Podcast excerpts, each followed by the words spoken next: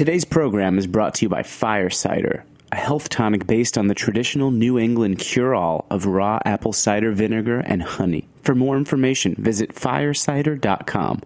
I'm Erica Wides, host of Let's Get Real, the cooking show about finding, preparing, and eating food. You're listening to Heritage Radio Network, broadcasting live from Bushwick, Brooklyn. If you like this program, visit heritageradionetwork.org for thousands more. Sharp and Hot with Chef Family. Sharp and Hot with Chef Family. Hello, everyone, and welcome to Sharp and Hot. I am your host, Chef Emily Peterson, broadcasting to you live from Roberta's Pizza in Bushwick, Brooklyn. You would think after 126 episodes, I would get that right. That start right at the end of the theme song there. But you would think after like 270 episodes, I would have my own theme song with my name in it. But shoot, I need to get on that. Joining me live in the studio is Cathy Erway, Heritage Radio's own host of Eat Your Words. I knew I was going to do that. It's okay. Eat Your Words, which is a very clever. It lends itself to a theme song. Well, we'll get there, hopefully. When I found out that I was going to have this radio show, I reached out to a very good friend of my husband's who has gone on to create to quite some internet superstardom, but will still answer our emails. And I was like, hey, would you like have 5 minutes? Is that how it works? Yeah. Okay. And he was like, yeah. And did it like on the road when he was on tour. Do I need to get a husband first and then I can have the friend? No. Okay. You have to get the friend. I think the friend. Right. Yeah. But this is a big thank you to Peter Shukoff for this Sharp and Hot. I don't thank him enough. So okay. Thank you to Peter. Cathy, you are joining me for a couple of reasons, one of which I love you very much. I think you're incredibly smart, and I really enjoy talking to you.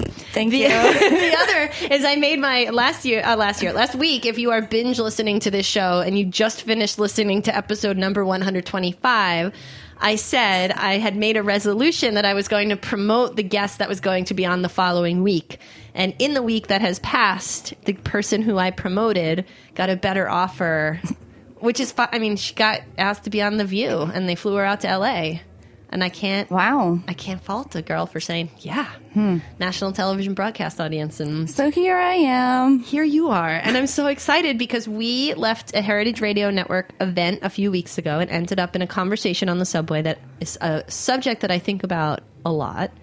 You are also an expert in the field of food writing. So we'll start with the meatier topic. Okay. And then we'll move into the food and fiction, which is a panel you just led at Food Book Fair, which I'd like to talk about. And I love how like the most passionate discussions always happen when you have to get off the next stop. So we'll like take up from there. It happened to me yesterday in an elevator. I rode up. I was like, I'll just ride up with you. Okay, we'll finish this conversation later. And I'll probably never see that person again. Or, we'll see each other. I'm glad we did this. Like, oh, yeah. So the topic of conversation started because I have a friend on Facebook who had posted a plea to other friends who were maybe not in the food writing or food content producing world to not share video that they couldn't identify the origin of the recipe that was being created. And I'm thinking about this now. I probably should have called her because that would have been a good person to talk to also. Well, she wasn't on the subway, which is why I wanted to talk to you. Yeah, just to clarify. So this is somebody commenting on other sort of video blogs or vloggers making recipes from who knows what? Yes. That's the issue? Okay. So the question is, if you are someone who makes your living writing recipes, which cannot by nature be owned, you can't copyright a recipe. Can you, as someone who is creating video content, use recipes that have been made free by recipe writers who have put them up on their personal blogs? Well, I think the big question is, did she invent it? Because I think that it should be assumed that if you do not credit it to another source, that it is your own creation. But I guess... how far does at this point, what constitutes a truly original, invented recipe? If you don't say that it's someone else's. So if I say it's my macaroni and cheese, how do I know? Like, how is that? If I make up strawberry macaroni and cheese And I can do a Google search on strawberry macaroni and cheese, and there's no other strawberry macaroni and cheese out there, maybe for very good reasons. Mm-hmm. Then I can say that that's Emily's strawberry macaroni and cheese. If I say it's just regular macaroni and cheese, and it's Emily's macaroni and cheese, mm-hmm. how do we know it's my macaroni and cheese? Because you wrote it, and it is something that you made, and you Yeah, it's like, how do I know it's my poem? You know, it's something you wrote. I mean, on my blog, I only post original recipes, and it's you know, very possible that there's many similar recipes out there because people think alike. Everybody likes mac and cheese, right? So people have similarities.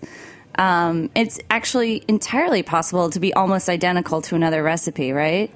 But as long as you say you created it and you didn't knowingly use any other sources to make that, I mean, obviously in the back of your head, maybe you obviously like living in the world, like we like absorb what we've learned over the time, but you can't really say that it's absolutely credited to one source, then it's yours. So I guess I come down on this, like, then I sort of am like on the full other end of the spectrum, which is like, if you're putting it out into the public eye and someone picks it up and runs with it, mm-hmm. you put it out in the public eye. And I know that that's like a slippery slope argument, which I don't love, but I sort of feel like, you know, if somebody goes to my sort, it's not dead, it's still there, but I have a food blog called The Gourmand and the Peasant, on mm-hmm. which are 5 years worth of recipes and writing and things that sort of got me through a rough point in my life that I love very much. And somebody makes like my chocolate chip cookie recipe. Yeah. I can't be upset about that. You can't. You really can't. But there are ethics put in place that you should follow. I mean, when, you know, food blogging first started becoming a formalized thing, I remember there's all these conferences where we tried to establish these ethics. And one of them, well, for instance, if you're gifted a product by a company, you should say it. Another one, a big one, is that if you are adapting a recipe or straight up making a recipe from another source, you should credit it. Ideally with a link if it exists, unless it's a book or something like that, and you just say the whole name and the author and so forth. But yes, it's entirely possible that people do not take that step. And I work with a lot of college students. Today was my last day of teaching for the semester. It feels very Congrats. Bad. Thank school's you. Out. Oh, school's out for summer. I have to grade and get my grades in, but I'm like, I feel a little giddy. Like, mm-hmm. And it's also like 45 and raining in New York City right now, so it's a little hard to be like super excited for summer break, but it is true. But a lot of the students are graduating and looking for work, and one of them in particular had a run-in with a food website that mm-hmm. was super excited to interview her, asked for a sample of her food writing, which she provided. She didn't get the job, but they were super excited to tell her that they were already making her work into a video that they were going to use on the site. Well, that's a compliment, but okay. Are they going to, I mean, did she have a platform with which they can credit her? That's a problem. Nope. Okay. Yeah, she's talented and she's smart, and she was like kind of heartbroken. And as it turns out, this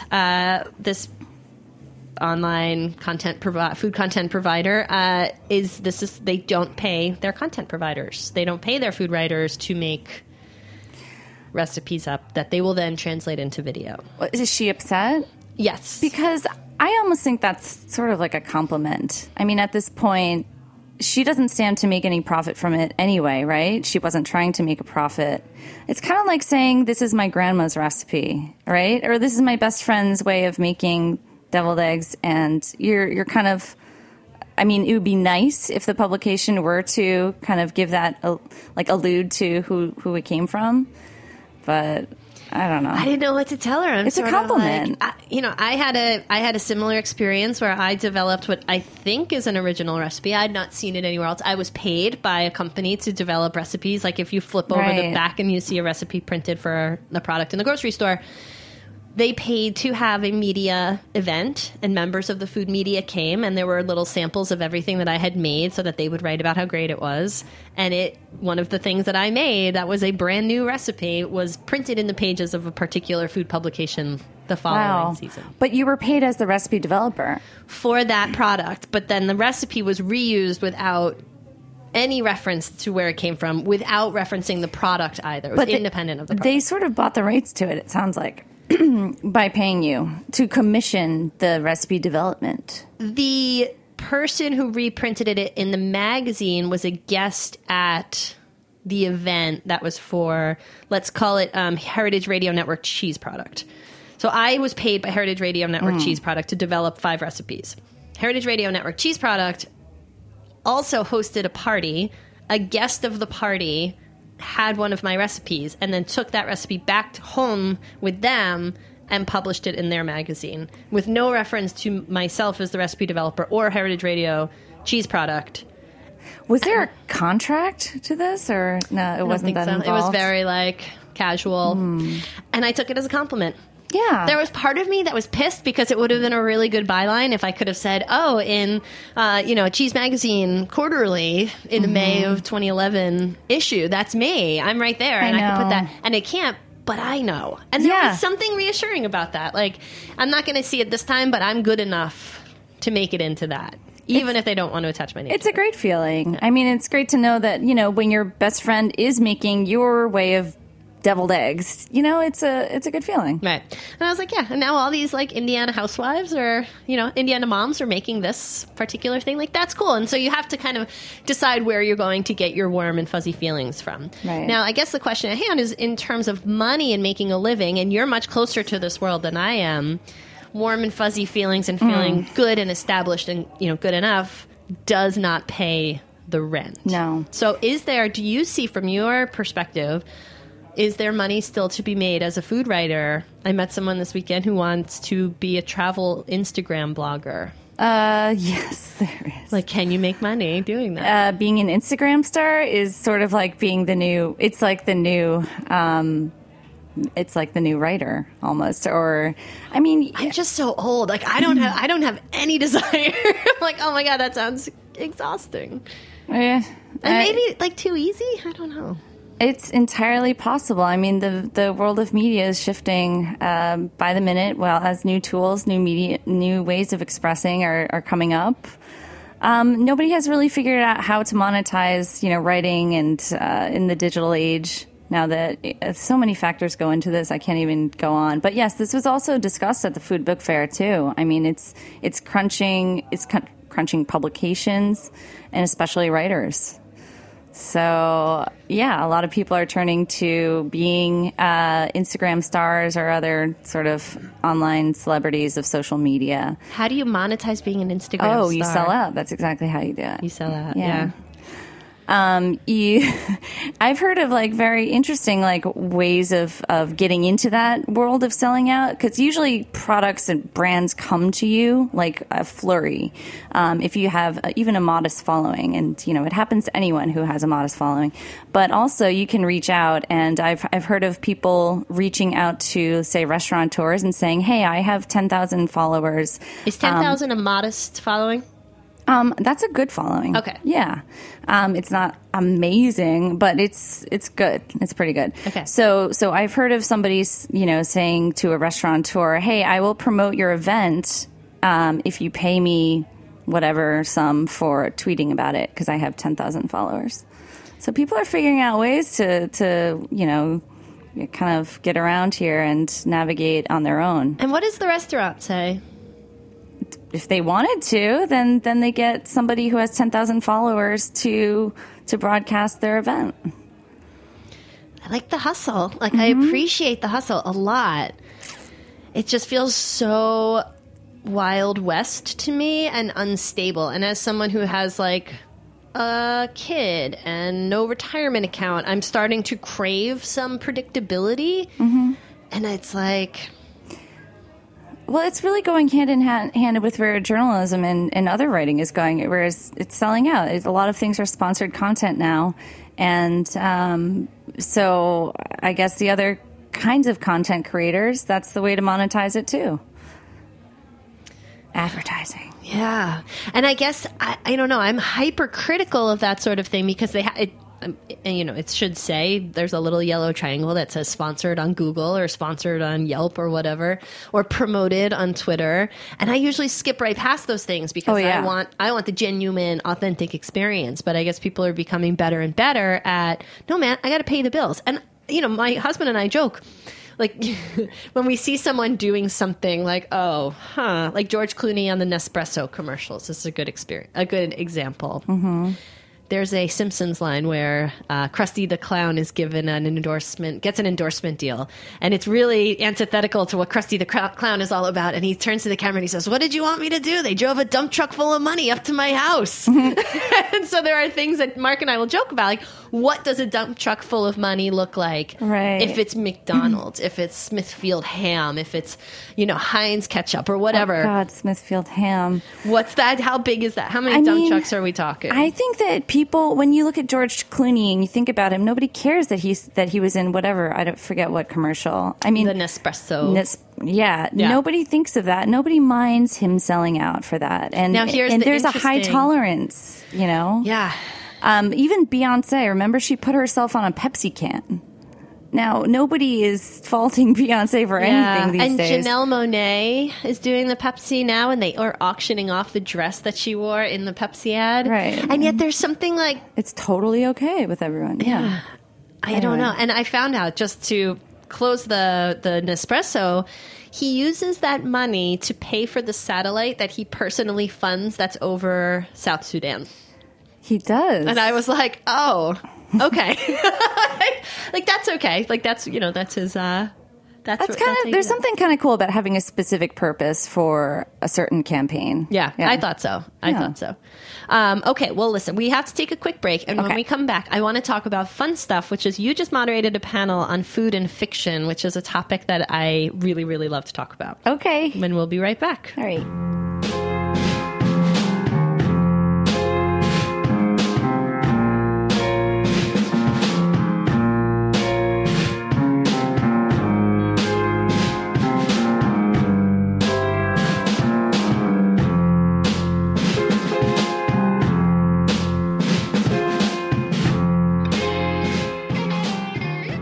Today's program was brought to you by Fire Cider. Did your grandmother ever tell you to drink raw apple cider vinegar? It's good advice and more common than you may think. For generations of New Englanders, a tot of vinegar was a morning ritual. Taken daily, a tablespoon of unfiltered apple cider vinegar can help support immune function and digestive functions. To the base of certified organic apple cider vinegar, Fire Cider added whole, raw, certified organic oranges, lemons, onions, ginger, horseradish, habanero pepper, garlic, and turmeric. They let this mixture steep for 6 weeks at room temperature to preserve the living vinegar culture and delicate flavors of the ingredients. Lastly, they blend a generous helping of raw wildflower honey into the mix. The result is potent but balanced, offering layers of sweet, tart, and spice. Fire Cider tastes great on its own or as an addition to tea, juice, or salad. Fire Cider ships direct from their online store and is available at over 500 locations nationwide. Use their store locator to find one near you and ask for a free sample. For more information, visit Firesider.com. The one and only Dave Arnold brings the noise to Heritage Radio Network every Tuesday on Cooking Issues. Coming to you live on the Heritage Radio Network from Roberta's Pizzeria in Bushwick and Brooklyn. If the bomb was going to drop and you only had 15 minutes, which is like, I can make a sandwich in 15 minutes. He would be eating a sandwich. I'd kiss my wife, make a sandwich. If you believe that it's all about to be over, why eat healthy? I'm not a freaking Neanderthal. I like a tempered ice cream sandwich. But it's the only way to get around it if you're a party master, because you're going to wind up, like, your kitchen's going to fill with dishes. And people have commercial dishwashers in their house. Who? I've seen them. Who? I've seen them. Who? Really rich people. For more mile-a-minute knowledge from Dave and the crew, listen to Cooking Issues, available on Heritage Radio Network, iTunes, and Stitcher. Love some Dave Arnold on Heritage Radio Network. It's like a jolt of caffeine. That was an explosion of Dave Arnold on the radio. It is a jolt just listening to Dave. Okay, so back with Cathy Erway, host of Eat Your Words. You just hosted a panel at the Food Book Fair about food and fiction. Yeah. Tell me about the food and fiction landscape right now, because I love it. It's something that is growing. And, you know, for this particular panel, the topics I wanted to cover were limited to the panelists I was able to get on. So we had three great panelists. If there were three other panelists, you know, the conversation could have gone a totally different way. It's really exciting to see this a kind of focus evolving in food. And obviously, like, food has always been around in, you know, in descriptions here and there, less so much in the spotlight. So I feel like in the last couple of years or so, I've seen more and more books coming at me for this show or just coming across them that deal with food in the spotlight. So for instance, you know, there was a first-time novelist, J. Ryan Stradal, who published a highly acclaimed book, The Great Kitchens of the Midwest, or The Kitchens of the Great Midwest. Blech. Anyway, kind of like more serious literary fiction. There's been others that are kind of more commercial fiction, sort of like women's fiction or genred. That was one that I read last summer, and I cannot find the name of it. I gave it... There's like baking kind of chronicles in fiction I've seen. And it was a little... Fluffy, little chiclety. Yeah, and it was like not for me because I like fluff. Like I at the same time I was reading a trilogy of vampire and a witch romance, and it was awesome because it was like brain candy but really, really well written. Oh, nice. And this was, I was sort of reading it parallel, and I was like, this could be really good, but it's just. It's just too chiclety, and it's like too light and fluffy. Well, there was a really funny moment where one of my panelists, Helen Ellis, who wrote American Housewife, short story collection, we were talking about, you know, does attaching a genre sort of stigmatize your work? Does it delineate the quality of it or something, if it were to be called food fiction? And she said, I love genre. I love genre fiction. I'm reading mysteries. They're so good. It's nothing to be ashamed of at all. So I think the one that I had an issue with was women's fiction. And that as a genre to me really rubbed me the wrong way because I read the book. I got the press release. I got the book in the mail. I was like, this is new women's fiction. I was like, I don't think I've ever read something with this genre title before. And I was like, oh, women are so much smarter than we give them credit for, I think. So that's another whole can of worms. I know. Well, I was like, and I didn't think it was the fault of the author. I felt like it was this idea that women's fiction was somehow, you know, like you wouldn't find Game of Thrones in the women's fiction, even though the majority of people who have read Game of Thrones are women. I think it really has to do with like who are you writing it for, and some people might really proudly come out and say like, you know, I'm kind of writing it for a foodie or like a female audience. That's kind of what I had in mind. And then maybe, you know, that's the natural label. So how do people who are good at it tackle writing about food in fiction without it coming across as kind of, you know, campy or overly flourishy? I don't know because I'm not really a fiction writer. I think that it's interesting to use food as a device in your fiction. And in the hands of a really capable writer, you can do all sorts of things to create, you know, character and build tension, set an atmosphere. And there's many examples throughout classic literature that do these things really well in fiction with food. But I think that, when we are talking about this topic of food in fiction, it has to go deeper than that. And it has to take a more central plot device or, you know, place in the action of the book. So where food is almost like a character in itself and it's thematic in an important way in the book. So I would feel remiss not introducing my brother, who has not been prepared that he's going to be on air, but he is here because he had some time to kill in Brooklyn. He has hosted Sharp and Hot before. He is also a fiction writer. So I would feel like I've missed an opportunity if I don't ask you, Joey, does food play a role in you as a plot device or as something that you consider in your writing because you're working on Hi. Big themes. You're working on big themes. This was not planned. No, I don't think it necessarily, plays in a theme or necessarily big plot ideas. But I think that writers who write food well are working with an asset that a lot of writers don't competently have. And that's important. I think that it can lend itself to strength and structure. And I'm actually reading a really great book right now on literary fiction, John Gardner's The Art of Fiction, which is a major work for students of creative writing. But he talks about how, in stronger works of fiction, that everything really plays a role, and there are no loose ends, and that if you're not serious about this, so find something else to do with your life. So that's what I tell people. They say, should I go to culinary school? I'm like, could you do anything else? And they're like, well, yeah. I was like, then don't go to you do that. That's the only thing you can do. And I think writing is sort of similar. Yeah. Do it because you have to do it. Yeah. I think that with food, especially it is absolutely an asset if you're a food writer. And what, like you guys had mentioned just a moment ago, with fluff writing, sure, you could write about food. You could be a food, blogger. You could be a food anything and just write about your experience with the food. If you wanted to lend itself to the strength of work, to influence character, to do all these things, then that all depends on how you set your scenes, what you're trying to achieve.